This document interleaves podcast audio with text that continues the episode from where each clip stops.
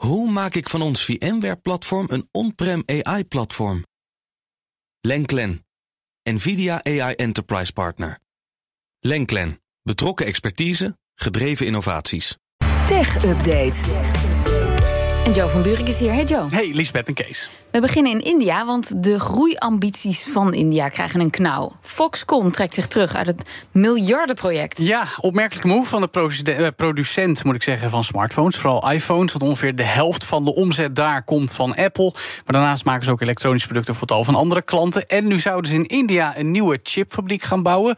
Project ter waarde van 19,5 miljard dollar. Flinke cijfers. In samenwerking met het Indiaanse mijnbouwbedrijf Vedanta. Maar daar is het Taiwanese bedrijf zojuist doodleuk op teruggekomen. In de verklaring zegt Foxconn namelijk dat het heeft besloten niet verder te gaan met deze joint venture. Dat zou dan wel in goed overleg zijn gaan met Vedanta.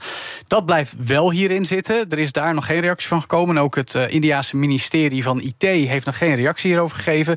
Maar er werd al bijna een jaar gewerkt aan deze joint venture. Werd in september vorig jaar aangekondigd. En volgens Reuters was het probleem dat er niet een Europese partner in chips op de juiste gewenste manier bij het project betrokken kan worden. En de daarom dus niet heel veel perspectief meer was. Dit hele project moet dan komen in Gujarat, in het westen van India, waar ook de mhm. Indiaanse premier Modi vandaan komt. Die wil immers heel graag dat India het momentum doorzet. De nieuwe producent van elektronica en alles in de techsector gaat worden. Want ja, we horen het de laatste tijd vaker, Lisbeth. Uh, veel bedrijven zoals Apple willen de productie van spullen van China naar India verplaatsen. En ja, dan is deze terugtrekking toch alweer uh, even een uh, tegenvaller voor die India's ambities. Terwijl ze toch echt de wind in de rug hadden, India. Ja, zeker. Dat hebben ze nog steeds. Het is natuurlijk ook voortgekomen uit de geopolitiere verschillen. En nou, in coronatijd de productiestop, die van tijd tot tijd bij mm tal van techbedrijven plaatsvond uh, in China. Dus er zijn nog genoeg kansen voor India, denk ik. Maar dit is even een tegenvaller. En dan moeten we het weer hebben over Mastodon, het open en decentrale alternatief voor Twitter. We hebben het vaak over threads, maar mhm. Mastodon telt ook nog mee? Nou ja, zeker wel, want de Nederlandse overheid gaat nu ook mee aan de gang. En dan wordt het pas echt interessant. We zouden bijna kunnen spreken van een officieel Nederlands social media netwerk. Ga maar eens, als je toevallig bij de webbrowser zit, naar social.overheid.nl. Oké. Dat is een zogeheten instance, eigenlijk een stukje server, zal ik maar zeggen, waarop mensen zich kunnen verzamelen. Draait dan weer op het domein overheid.nl. Dat is van Rijksoverheid. Ja, dat kennen we. Precies.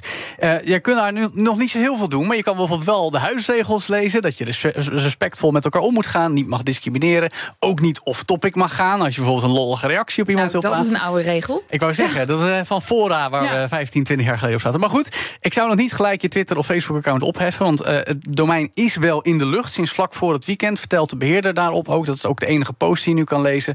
Maar daarbij staat ook: dit is een pilotomgeving die alleen nog maar open is voor registraties van overheidsorganisaties.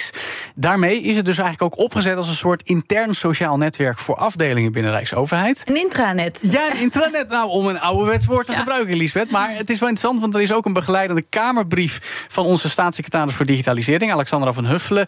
Die schrijft dat de overheid uh, die Mastodon-server nog deze maand verder in gebruik gaat nemen.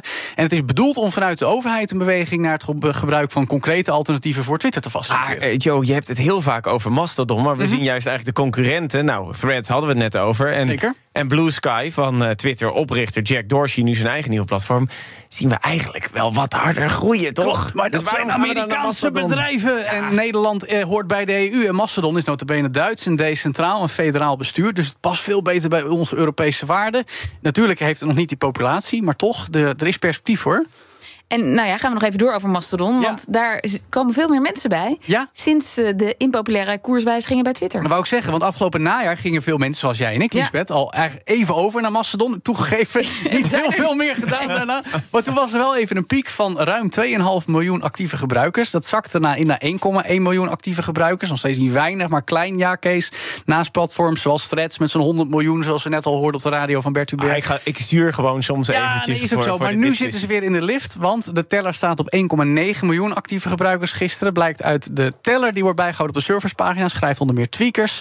Ja, en dat is toch wel interessant. Want ja, voor ons uh, mensen in de EU moeten we het nog zonder thread stellen. Mhm. Dus misschien toch weer terug naar Mastodon met elkaar. Nou, ik ga daar wel weer eens even kijken. Zullen we het app weer eens even opstarten en kijken. of er wat te beleven valt? Ja.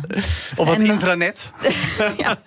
Dankjewel, Joe van Buurik. De BNR Tech Update wordt mede mogelijk gemaakt door Lenklen. Lenklen. Betrokken expertise, gedreven resultaat. Hoe maak ik van ons VMware-platform een on-prem AI-platform? Lenklen. NVIDIA AI Enterprise Partner. Lenklen, betrokken expertise, gedreven innovaties.